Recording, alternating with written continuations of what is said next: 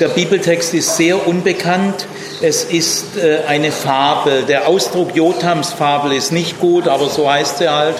Sie steht in Richter 9. Richter ist ein alttestamentliches Buch.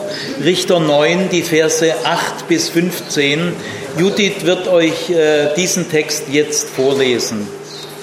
Richter 9, Vers, die Verse 8 bis 15. Einst gingen die Bäume hin, einen König zu salben, der über sie herrschen soll. Sie sprachen zum Ölbaum, sei König über uns. Da sprach der Ölbaum zu ihnen, soll ich meine Fettigkeit aufgeben, mit der man Götter und Menschen ehrt, und hingehen, um über den Bäumen zu schwanken? Da sprachen die Bäume zum Feigenbaum, sei König über uns. Da sprach der Feigenbaum zu ihnen, soll ich meine Süßigkeit aufgeben und meine köstliche Frucht und hingehen, um über die Bäume zu schwanken?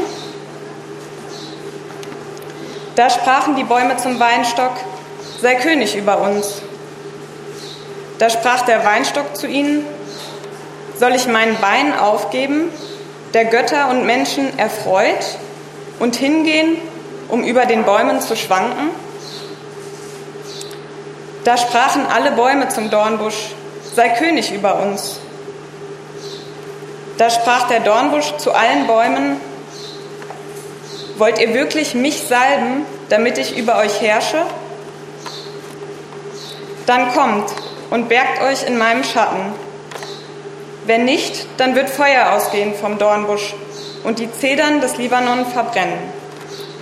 Gut, also ihr habt hier eine Fabel gehört Einst gingen die Bäume hin, einen König zu salben, der über sie herrschen soll. Und dann sprechen sie drei berühmte Bäume, Ölbaum, Feigenbaum, der Liebling aller Orientalen, und den Weinstock hintereinander an in direkter Rede, komm, sei König über uns. Drei Bäume, alle lehnen ab, aber die königssuchenden Bäume lassen nicht locker. Und als viertes fragen sie den Dornbusch, der ist zwar ein bisschen verblüfft, wollt ihr wirklich mich salben, dass ich über euch herrsche? Na dann. Also äh, das ist eine Baumfabel. Und jetzt äh, möchte ich ein paar grundsätzliche Dinge sagen. Judith wird nachher eine altorientalische Baumfabel mal vorlesen, dass ihr mal ein anderes Beispiel kennt. Gut, also diese Fabel gehört zu den Bibeltexten, die sehr unbekannt sind. Äh, selbst äh, echte Bibelkenner äh, sind manchmal erstaunt, dass so etwas in der Bibel steht. Und äh, in den großen Kirchen, katholische Kirche, evangelische Kirche, gehört dieser Bibeltext nicht in den Predigtplan. Es wird über diesen Text niemals gepredigt. Er hat auch in der Geschichte der Kirche und der Theologie niemals eine Rolle gespielt. Ich habe mal in der Predigtkartei der Evangelisch-Theologischen Fakultät in Tübingen da sind Zehntausende von Predigten gesammelt seit dem 17. Jahrhundert. Ich habe in der Predigtkartei recherchiert. Es gibt in der Evangelisch-Theologischen Fakultät der Universität Tübingen nicht eine einzige Predigt über diesen Text.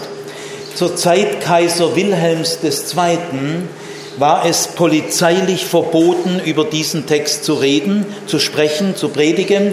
Äh, hat ja sowieso niemand über den gepredigt. Aber Kaiser Wilhelm hat es trotzdem polizeilich verboten. Er wollte da kein Risiko eingehen. Äh, der hat sicher gewusst, warum. Also äh, diese Fabel, die hat es wirklich in sich. Sie ist eine Art Crashkurs in politischer Ethik und sie zeigt die Qualität der hebräischen Untergrundliteratur. Äh, das ist hebräische Widerstandsliteratur, Oppositionsliteratur. Fabeln äh, sind Texte, in denen Tiere oder Menschen, nein, Tiere oder Fabeln sprechen. Gell? Äh, warum? Das ist eigentlich komisch. Gell? Also irgendein Geschehen, das es natürlich nur unter Menschen geben kann, in der menschlichen Gesellschaft, wird hier ins Tierreich verlagert oder ins Pflanzenreich. Äh, ist eigentlich eine merkwürdige Verpackung. Gell? Äh, wieso kommen Menschen überhaupt auf die Idee, so eine komische Literaturgattung zu entwickeln? Warum reden die nicht gleich mit Menschen? Da weiß man doch gleich, um was es geht. Gell? Warum diese eigenartige Verpackung? Man hat lange Zeit, war man der Meinung, Fabeln sind dazu da, äh, uns zu unterhalten. Äh, man hat aber bald gemerkt, man hat aber bald gemerkt, äh, irgendwie stimmt es nicht. Bei den meisten alten Fabeln, da geht es irgendwie mehr als um Unterhaltung.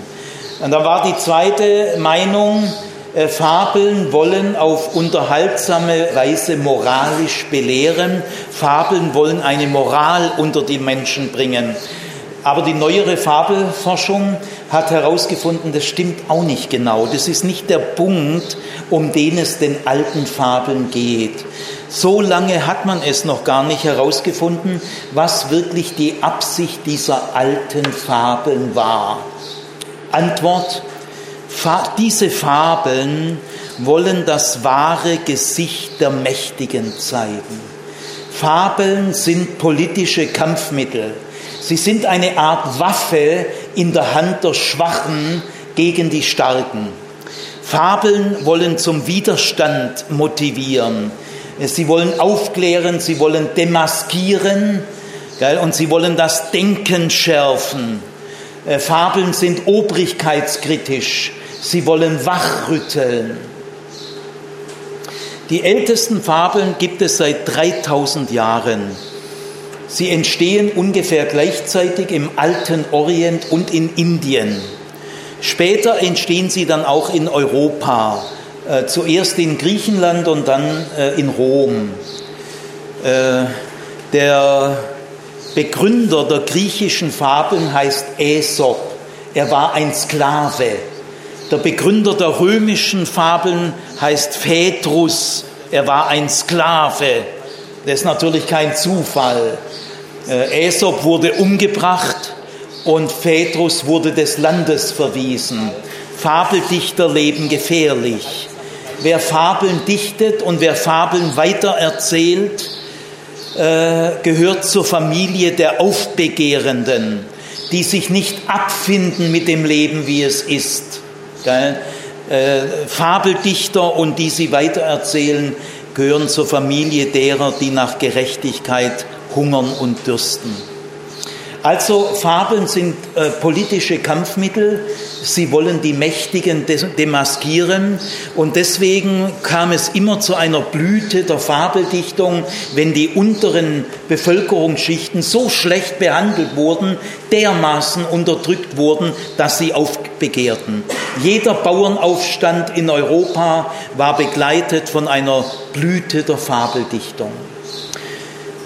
Also Fabeln äh, wollen den Mächtigen ihr wahres Gesicht zeigen.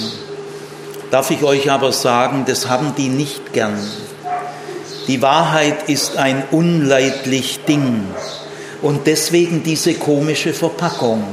Weil den Mächtigen offen ins Gesicht zu sagen, offene Kritik zu üben, das war total lebensgefährlich. Und deswegen verlagert man das Geschehen ins Tierreich oder ins Fabelreich. Das war als Schutz gedacht, um sich notfalls rausreden zu können. Trotzdem, Fabeldichter haben sehr gefährlich gelebt. Äh, die altorientalischen Fabeln, so eine wie ich sie, wie Judith sie jetzt vorgelesen hat, sind auch politische Kampfmittel, so wie die griechischen, römischen und indischen Fabeln auch. Und das ist auch übrigens der Unterschied zu Märchen. In Märchen können ja auch Pflanzen und Tiere reden, aber Märchen sind nicht obrigkeitskritisch, sie wollen nicht zum Widerstand motivieren, sie sind keine Oppositionsliteratur aus dem Untergrund. Auch die orientalischen Fabeln wollen den Mächtigen ihr wahres Gesicht zeigen. Trotzdem ist da ein bisschen anders. Die Autoren der orientalischen Fabeln sind nicht aus der Unterschicht. Es sind keine Sklaven, sondern sie kommen aus der mittleren Beamtenschaft an den Königshöfen. Also sie gehörten nicht zu den ganz hohen Beamten, aber es waren, heute würde man vielleicht sagen, Ressortchefs, Abteilungsleiter, die aus viel Erfahrung wussten, äh, was sie mit den Fabeln wollten. Also äh, bei den Fabeln ist es so im Orient, es gibt ganz bestimmte Fabeltypen und die halten sich über Jahrhunderte immer die gleichen Fabeltypen. Die wichtigste, der, der berühmteste Fabeltyp sind die Baumfabeln. Und die Baumfabeln haben immer ohne jede Ausnahme die gleiche Situation, nämlich die Königswahl. Die Königswahl ist die wichtigste politische Situation überhaupt. Denn die Könige haben alle Macht in der Hand. Es gibt keine Gewaltenteilung. Das sind absolutistische Herrscher, autoritäre Herrscher. Sie haben alle staatliche Macht in der Hand, Regierungsmacht, Justizmacht und militärische Führer in der Hand. Und deswegen, äh, es gibt im Orient zwei verschiedene Arten, wie man Könige findet durch Dynastie, Erbdynastien, da werden es immer die Söhne, aber die Erfahrung hat gelehrt, dass die Söhne der Könige nicht immer gerade die besten sind. Gell? Und deswegen gibt es andere orientalische Reiche, die keine Erbdynastie haben, sondern ein Wahlkönigtum. Und äh, der Sinn vom Wahlkönigtum ist natürlich, dass man die Eignung berücksichtigt also nicht das blinde Durchsetzungsvermögen und nicht einfach die biologische Erbfolge. Und das ist, die Baumfabeln sind also so in orientalischen Reichen, die ein Wahlkönigtum haben. Und diese Fabeln werden dann immer in Umlauf gesetzt in der königlichen Palastadministration, unmittelbar bevor der König stirbt oder kurz danach. Weil diese Situation, der König ist tot, was machen wir jetzt? Also beim Wahlkönigtum, das war eine ganz labile Zeit, wo man nicht recht wusste, paar Tage lang, zwei, drei Wochen lang ein Machtvakuum. Gell? Also eine der, das war die sensibelste Zeit. Und wenn jetzt ein blöder Sack König wird, der ungeeignet ist, charakterlos, äh, ähm, da leidet natürlich die gesamte Bevölkerung drunter. Gell? Okay, und jetzt will ich euch mal so eine altorientalische Baumfabel, 10, 20, 30 sind bekannt, die sind erforscht, alle auch ins Deutsche übersetzt. Aber in diesen Fabeln, wie also Judith mal eine vorlesen wird, da geht es um Folgendes. Irgendwelche Fachleute aus der mittleren Ebene, die selber nicht König werden können, gell, die aber die möglichen Kandidaten aus jahrelanger Erfahrung kennen, geben durch ihre Fabeln den Insidern indirekte Tipps, du, die und die sind völlig ungeeignet und den, den halten wir für den geeignetsten. Also das sind so Insider-Tipps. Und damit wollen sie die Königswahl beeinflussen. Sie wollen den Interessen des Reiches damit dienen, denn es soll ja um die Eignung gehen. Also diesen Fabeldichtern ging es wirklich um die Interessen des Reiches. Sie selber kamen ja eh nicht in Frage. Trotzdem waren auch diese Fabeln gefährlich, denn wenn ein anderer das Rennen macht, können die schnell ein Kopf kürzer sein. Also jetzt mal eine typische altorientalische Baumfabel. Die Pflanzen hielten einmal Rat, um zu wissen, welche von ihnen die Herrschaft über die andere verdiene. Einige schlugen die Dattelpalme vor, weil sie hochgewachsen ist und süße Früchte trägt. Der Weinstock widersprach, ich bin der Freudenbringer, ich verdiene die Herrschaft. Der Dornstrauch drauf, ich verdiene sie, denn ich steche. Jede dachte von sich besser als von den anderen und meinte, sie hätte die anderen nicht nötig. Der Dattelbaum dachte nach und begriff, dass man ihm deswegen die Herrschaft missgönnte, weil man nicht wünschte, dass andere seine jetzige Ehrenstelle bekämen. Er sagte, ich bin doch wohl berechtigter als irgendeine andere Pflanze zur Herrschaft. Die anderen sagten alle ja, fügten aber hinzu, du bist hochgewachsen und deine Früchte sind süß. Allein zweierlei Dinge fehlen dir. Du spendest deine Früchte nicht zur selben Zeit wie wir und du taugst nicht als Bauholz. Außerdem bist du so hoch, dass viele Leute deine Früchte nicht kosten können. Er antwortete ihnen, ich will König und ihr sollt zugleich Prinzen werden. Wenn meine Zeit um ist, werde ich noch über eure Söhne herrschen. So ernannte er denn den Weinstock zum Obermundschenk, den Feigenbaum zum Konsul, den Dornstrauch zum Oberhenker, den Granatbaum zum Oberarzt. Andere Pflanzen ernannte er zu Heilmitteln, die Zeder zu Bauholz, die Wälder zu Brennholz, das Buschwerk zum Gefängnis. So bekam jede Pflanze ihr Amt. Dankeschön. Okay, also diese Baumfabel, ich sage mal kurz ihren Sinn. Äh, der Typ, gell, dieser Abteilungsleiter, der diese Baumfabel äh, da komponiert hat, äh, der hält die Dattelpalme, äh, Insider werden gewusst haben, wer das ist, äh, für den besten Kandidaten. Und der, die Dattelpalme hat aber ganz schön Schwierigkeiten, sich durchzusetzen. Denn im Wahlkönigtum muss nach dem Tod des Königs, vor allem wenn der König überraschend stirbt, sich aus seinem näheren Beraterkreis, Freundeskreis, sich jemand äh, durchsetzen, aber auch die Anerkennung der anderen finden. Äh, das ist ein sehr sensibler Prozess. Und dieser Abteilungsleiter äh, schanzt diesem Kandidaten äh, einen Rat zu. Äh, sage deinen härtesten Mitbewerbern attraktive Posten zu. Äh, dann geben die schneller nach. Also das ist so eine altorientalische Baumfarbe. Jetzt äh, müsst ihr wissen, alle altorientalischen Baumfabeln, die wir kennen, äh, finden das Königtum selber selbstverständlich gut. Denn das Königtum ist die Grundlage des Lebens. Alle orientalischen Reiche, ob groß oder nur Städte, dann haben sie eben ein Stadtkönigtum. Gell? Das Königtum war die Grundlage des Lebens. Die Götter wollten diese äh, stabile Grundlage, äh, also äh, am Sinn des Königtums hat niemand ge gezweifelt. Sie waren alle monarchisch verfasst. Auch diese Baumfabeln empfinden das Königtum als Gott gewollt, als etwas Gutes. Sie üben also keine Kritik am System, sondern sie üben Kritik im Dienste des Systems. Und äh, in dem Fall sind alle äh, altorientalischen Fabeln an folgenden Punkten gleich. Also das Amt des Königs ist das höchste, schönste und beste Amt, was es gibt. Ein besseres Angebot kann man nicht kriegen. Viele Bäume wollen König werden, ist eine harte Konkurrenz und die, äh, fruchtbarsten Bäume sollen König werden. Am besten der fruchtbarste Baum. Das heißt also, die Früchte sind immer ein Argument für das Königtum. Das ist also Kritik im Dienste des Systems.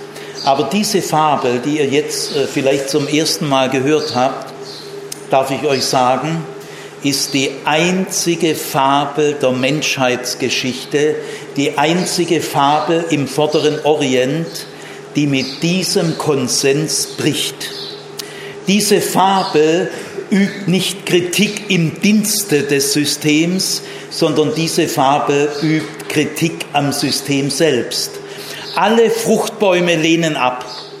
Und zwar äh, lehnen sie ab mit einem sonderbaren Argument. Soll ich meine Süßigkeit aufgeben, die Götter und Menschen erfreut, und hingehen, über den Bäumen zu schwanken? Soll ich meine Fettigkeit aufgeben, hingehen über den Bäumen? Nein, danke, da würde ich ja was verlieren. In allen drei äh, Antworten der Fruchtbäume steht das Wort aufgeben. Also und damit äh, ist ganz klar, alle drei sind der Meinung, das wäre ja ein schwerer Verlust, wenn ich König wäre. Äh, wenn ich mal mein jetziges Dasein vergleiche mit der Möglichkeit, König zu werden, ja, da würde ja schwerwiegendes verlieren. Das ist vollkommen sonderbar.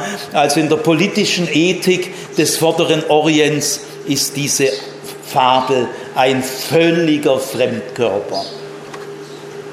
Gut, jetzt gehen wir mal dieser Fabel entlang. Die Fabel ist sehr einfach aufgebaut. Äh, alle Fabeln haben immer Dialoge. Äh, denn es soll ja das, was zwischen Menschen besprochen wird, in das Tier- oder Pflanzenreich übertragen werden. Also das äh, Spezifische der Fabeln ist ja, dass Tiere oder Pflanzen sprechen. Also ist das Sprechen natürlich das Entscheidende. Gell? Das ist ja gerade das Besondere, dass Tiere oder Pflanzen sprechen. Auch hier ist es so. Das Entscheidende steht in den Dialogen. Äh, die Fabel fängt an mit einer kurzen Einleitung. Einst gingen die Bäume hin, einen König zu suchen, der über sie herrschen soll. Einen König zu salben, der über sie herrschen soll. Das ist die Einleitung. Man merkt an dieser Einleitung folgende wichtige Punkte. Es geht hier gar nicht um irgendwelche Einzelheiten. Es geht hier nicht um einen speziellen König. Auch der Ort, wo diese Fabel in Richter 9 steht, ist ein ganz später Ort. Da hat man die Fabel halt mal später hingestellt. Das ist also ein sekundärer Kontext. Die Fabel selber, die ist viel älter als die Umgebung im Richterbuch. Gut, also äh, in dieser Fa und nämlich im Richterbuch geht es dann um den König Abimelech. Aber das ist sozusagen eine spätere Anwendung. Es geht in dieser Fabel gar nicht äh, um einen bestimmten König, sondern es geht grundsätzlich um das Königtum. Hier wird das Herrschen überhaupt abgelehnt und nicht nur abgelehnt, es wird lächerlich gemacht. Der arbeitet mit dem Stilmittel des Sarkasmus und des Absurden. Das ist hier schon halb absurdes Theater. Also es geht ganz allgemein, einst gingen die Bäume hin, einen König zu salben, der über sie herrschen soll. Also es geht hier um sehr grundsätzliche Dinge und nicht um geschichtliche, zufällige Konstellationen. Salben ist ein Akt im Intronisationsritual, das dauert mehrere Tage, aber das spannendste Spektakel, das vor dem Palast oder auf dem Marktplatz in der Öffentlichkeit stattfindet, da wird der König gesalbt mit Öl.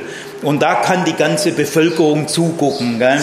Also das Salben ist hier einfach ein Teil der Intronisation, der steht hier für den ganzen Vorgang, weil es halt der interessanteste Teil ist. Gut, und jetzt ähm, gehen also die Bäume hin und fragen jeden einzelnen Baum. Alle drei Bäume, die hoch qualifiziert sind, das sind die beliebtesten Bäume des Orients, Ölbaum, Feigenbaum, Weinstock, sagt noch ein paar Sätze gleich dazu. Ähm, alle drei lehnen ab. Und interessant ist, dass sie nicht einfach Nein sagen, sondern sie lehnen ab in Gestalt einer Frage.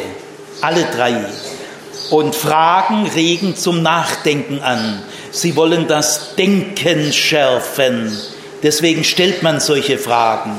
Also der Ölbaum sagt, soll ich hingehen und meine Fettigkeit aufgeben, die Götter und Menschen erfreut und hingehen, über den Bäumen zu schwanken? Der Feigenbaum sagt, soll ich meine Süßigkeit aufgeben, der Götter und Men die Götter und Menschen erfreut und hingehen, um über den Bäumen zu schwanken? Immer das letzte Wort, schwanken. Jetzt alle mal drei, alle drei, betont am Ende. Also mit dem Schwanken da muss man sein. Und dann gehen sie zum Weinstock, soll ich meinen Wein aufgeben, der Götter und Menschen erfreut, und hingehen, um über den Bäumen zu schwanken? Also alle lehnen ab in Gestalt einer Frage und alle lehnen genau gleich ab. Und sogar in allen drei Antworten kommt das Wort aufgeben und in allen drei Antworten am Ende schwanken. Ähm, das ist also schon sehr befremdlich. Gell? Äh, sie lehnen äh, dankend ab, nö, kein Interesse. Gell? Äh, es wär, das wäre ein Abstieg. Das wäre ein Abstieg. Jetzt äh, überlegen wir uns mal, was sind das für Bäume? Es sind Fruchtbäume, und zwar die drei wichtigsten Fruchtbäume des Orients. Es gibt im Orient fünf sehr wichtige Fruchtbäume und dann gibt es noch viel mehr, Mandelbaum und, und so weiter und so weiter. Aber die ersten drei sind Ölbaum, Feigenbaum und Weinstock, die haben Platz 1, 2, 3.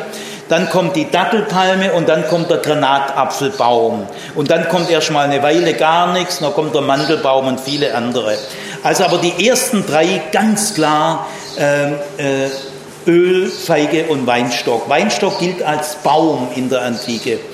Also das sind Fruchtbäume. Äh, was, was ist das Charakteristische dieser drei Bäume? Äh, das, das Nützliche besteht in ihrer Frucht. Also es besteht in dem, was andere Menschen nehmen können und reinbeißen können. Und wenn sie in diese Früchte reinbeißen, das tut ihnen gut, das stärkt sie, das erfreut sie und das heilt sie. Denn Öl hat auch medizinische äh, Funktionen. Also äh, diese Bäume geben Leben weiter.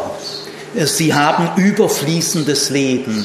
Und zwar die drei am allermeisten. Sie haben nationale Bedeutung. Äh, orientalische Kultur ohne Feigenbaum, Ölbaum und Weinstock ist völlig undenkbar. Äh, Öl kann man haltbar machen, indem man es einlagert. Wein kann man trocknen, Feigen auch, und dann kann man sie für, äh, in der Zeit des Überflusses lagern für viele, viele Monate. Also sie haben enorme Bedeutung.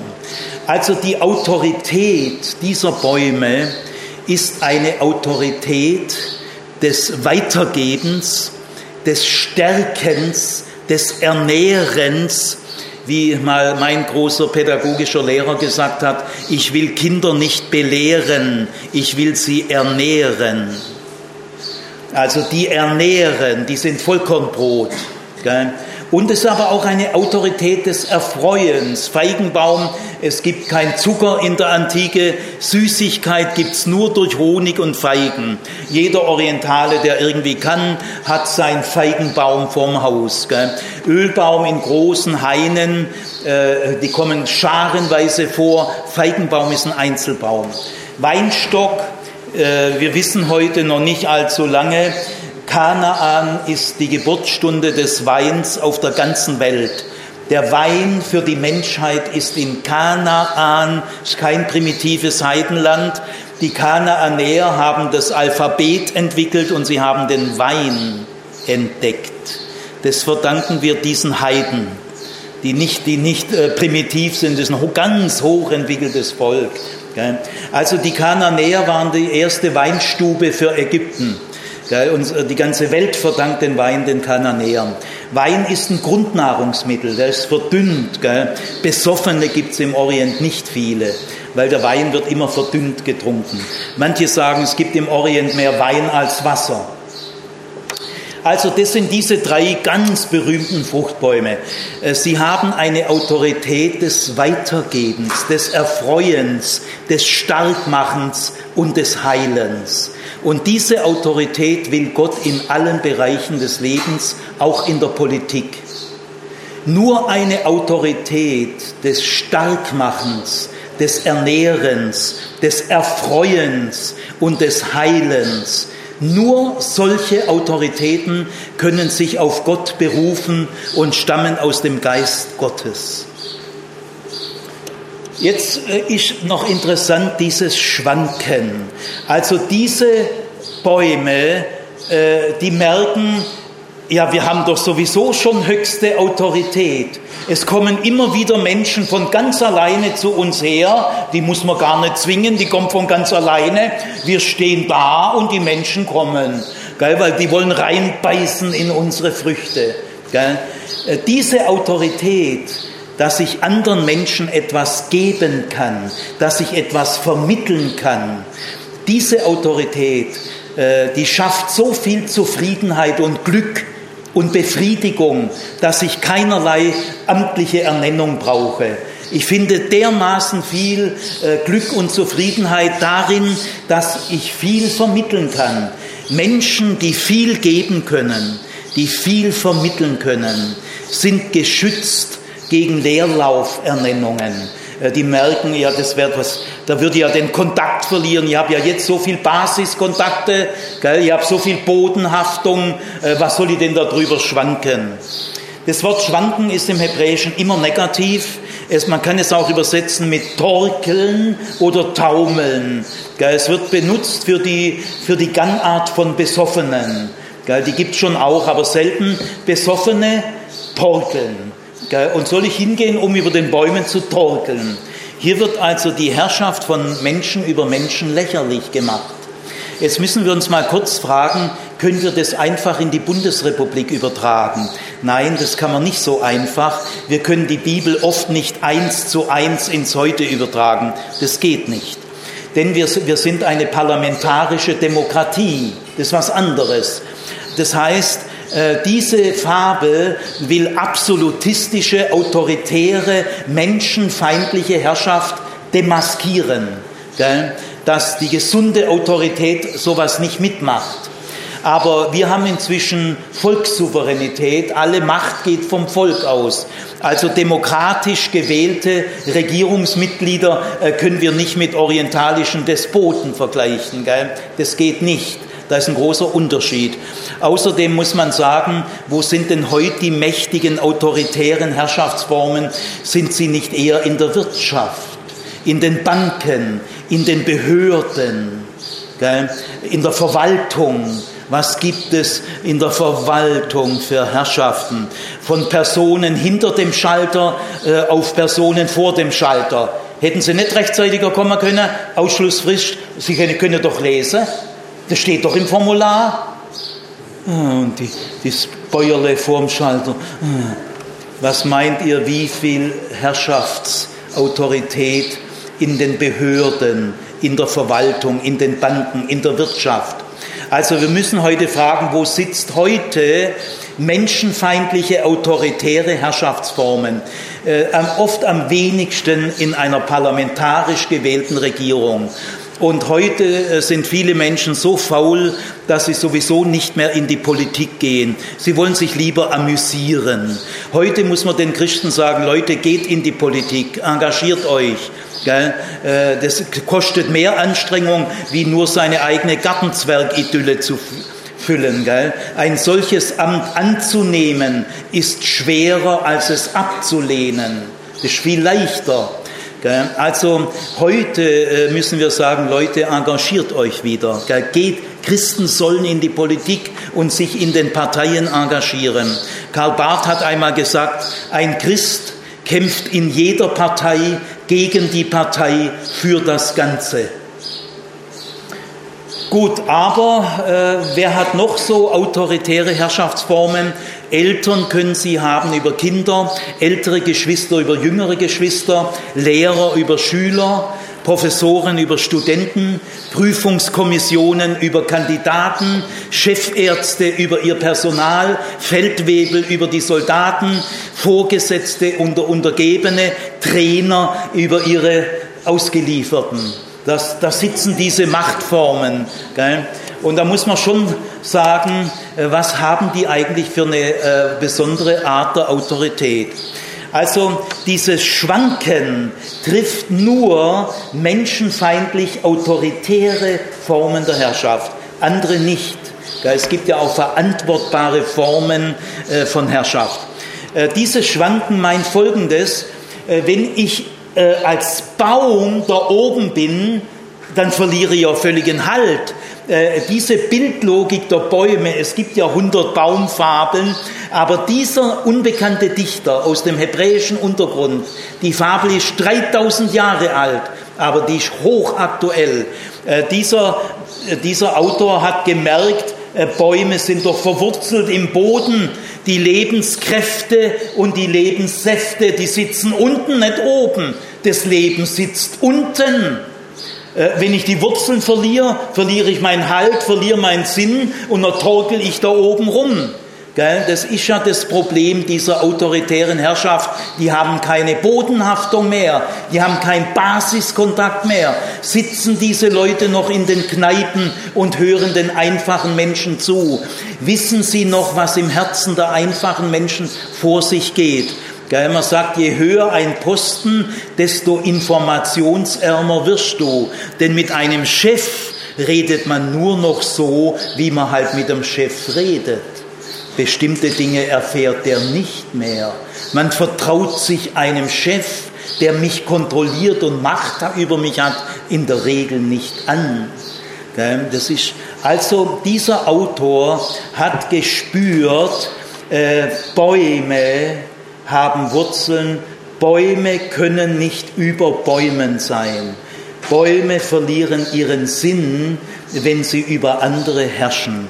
Äh, Bäume müssen verwurzelt bleiben in der Erde. Und äh, ich möchte schon auch alle Trainer und alle Chefärzte, alle Professoren, Prüfungskommission, Eltern, ältere Geschwister, Feldwebel, äh, Menschen hinter dem Schalter schon fragen, fördert ihr das kritische Denken? Fördert ihr den aufrechten Gang oder wollt ihr Bücklinge? Gell? Fördert ihr die Selbstständigkeit? Gell? Wir müssen diesen Leuten auf die Finger schauen, gell? weil Macht deformiert. Wir dürfen uns da nicht alles gefallen lassen. Wir dürfen nicht andere für uns denken lassen.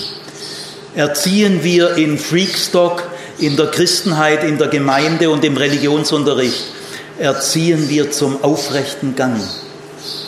Oder wollen wir das angepasste Denken? Jetzt diese Bäume lassen nicht locker, äh, wir kriegen drei Ablehnungen, aber meinst du, dass die aufhören? Nö, die machen weiter. Jetzt gehen sie zum Dornbusch. Gell?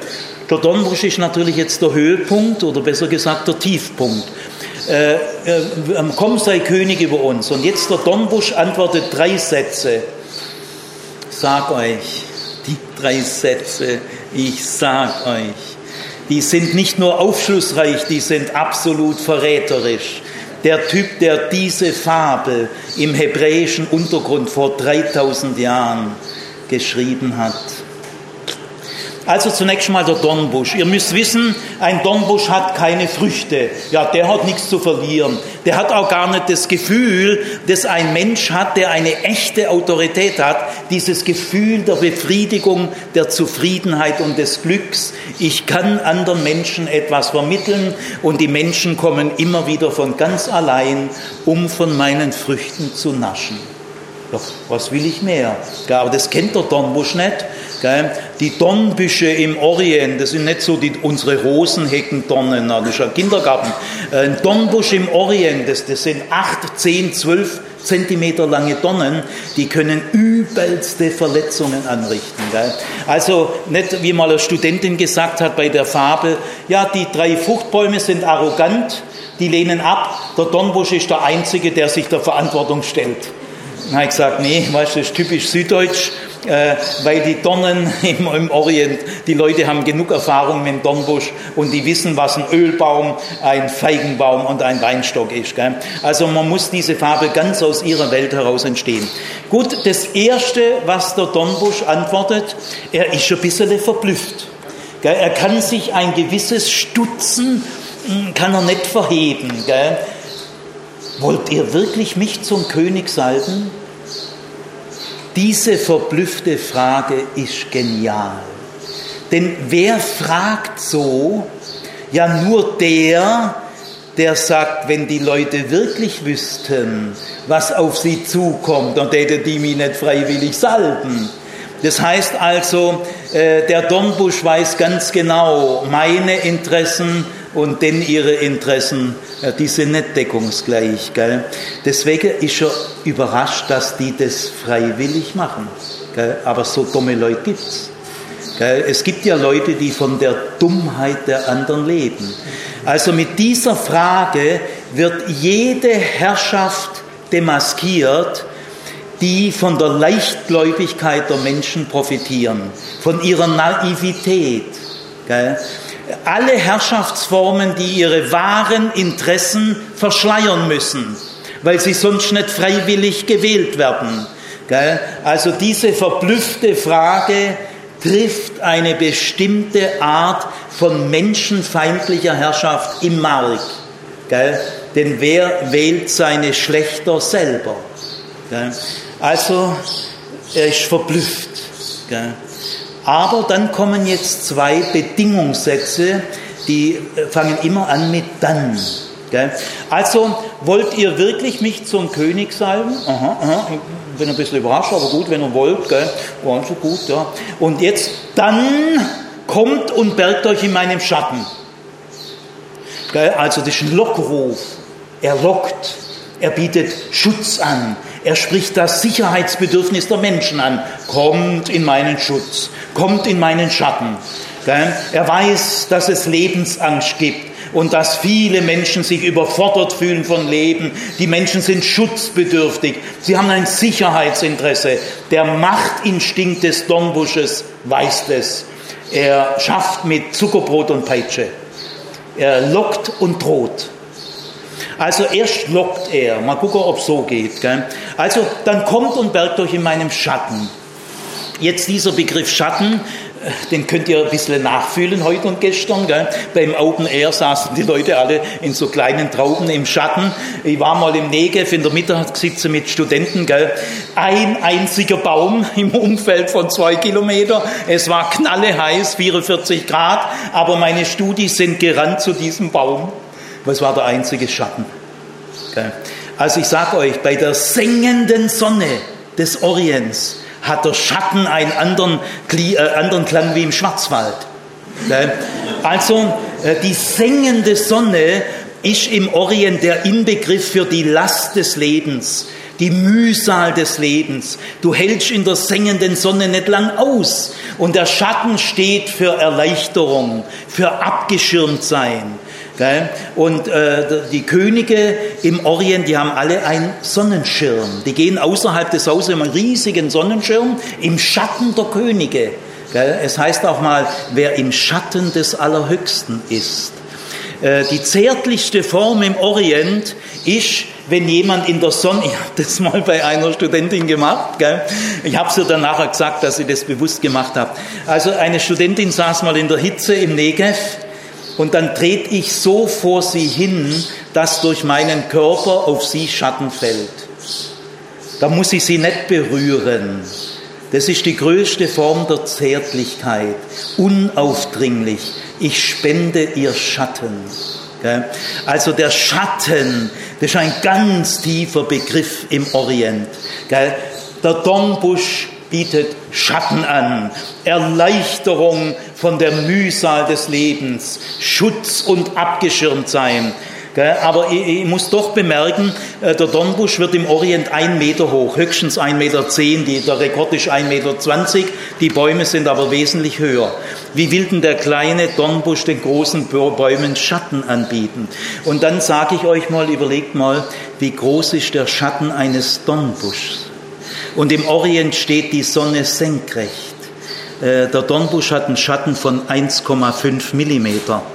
Da musst du aber sehr nahe an der Dornbusch ran. Aber du kannst dich doch an einen Dornbusch nicht schmiegen. Gell? Fall du mal in einen Dornbusch, du. Da siehst du aber anders aus anschließend. Gell? Du, kannst du kannst, kannst doch nicht in den Schatten eines Dornbusches dich bergen. Gell? Probier's mal. Also das ist ein so satirisches Bild, dieser kleine äh, verdruckte Dornbusch bietet den großen Bäumen Feigenbaum, Ölbaum und Weinstock Schatten an gell? oder den anderen Bäumen. Gell? Und äh, wie breit ist denn der Schatten? Das heißt, diese Autorität bindet die Menschen ganz eng an sich. Es gibt Leute, auch Führergestalten in verschiedenster Form, die, die binden die Leute ganz eng an sich. Sie gewähren ihnen keinen Raum, in dem sie sich entfalten können. Also sie, sie wollen diese Nähe, aber die Nähe des Dornbusches ist verletzend.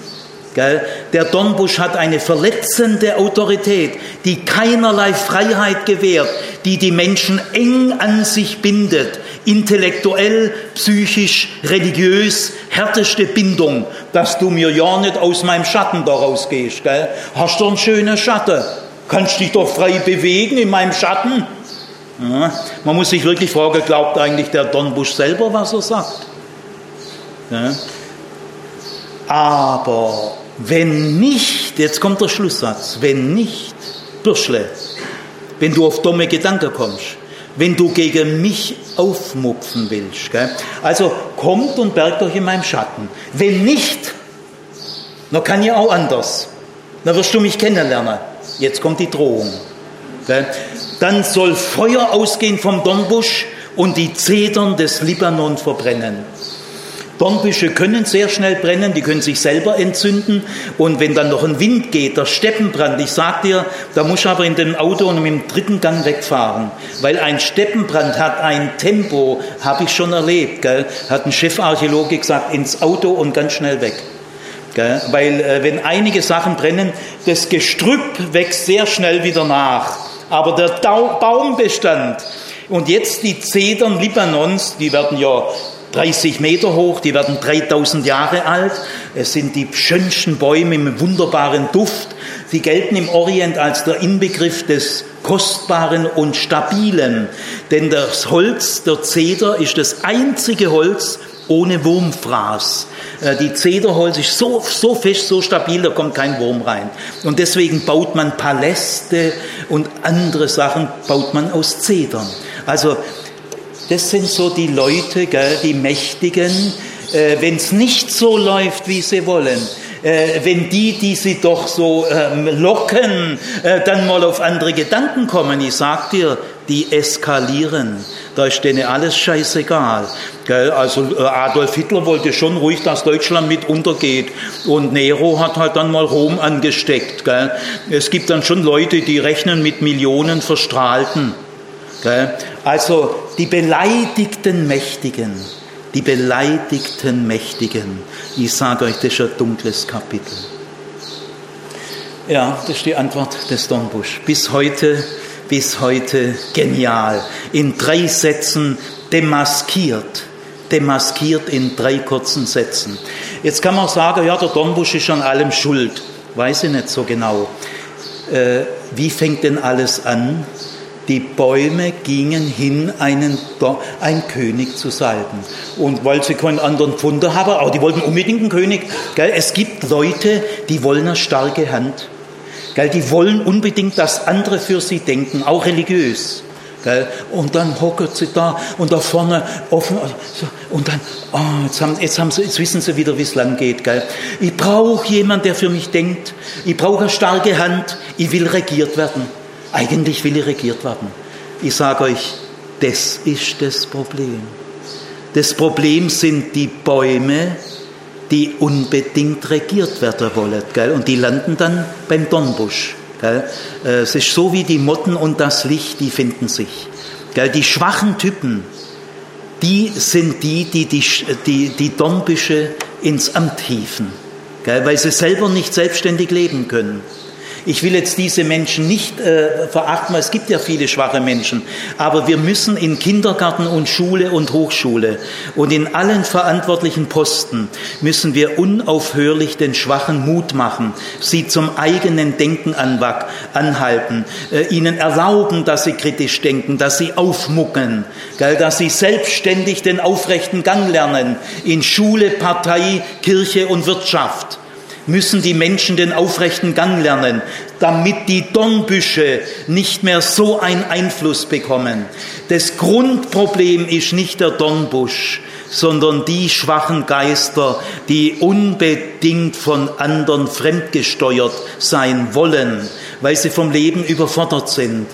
Äh, ein amerikanischer Soziologe hat mal ein Buch geschrieben, Escape of Freedom, Flucht vor der Freiheit. Ich will keine Freiheit, ich will regiert werden. Darüber müssen wir alle gründlich nachdenken. Wie ist das Klima in den religiösen Gemeinschaften? Ist es ein Klima, das die Menschen den aufrechten, selbstständigen Gang lernen? Ich schließe mit folgenden Worten. Diese Fabel hat messianische Qualität. Nach dieser Fabel kann nur noch ein Messias kommen, der auf dem Esel reitet und ein Freund der Armen ist. Jesus hat niemals ein Pferd bestiegen.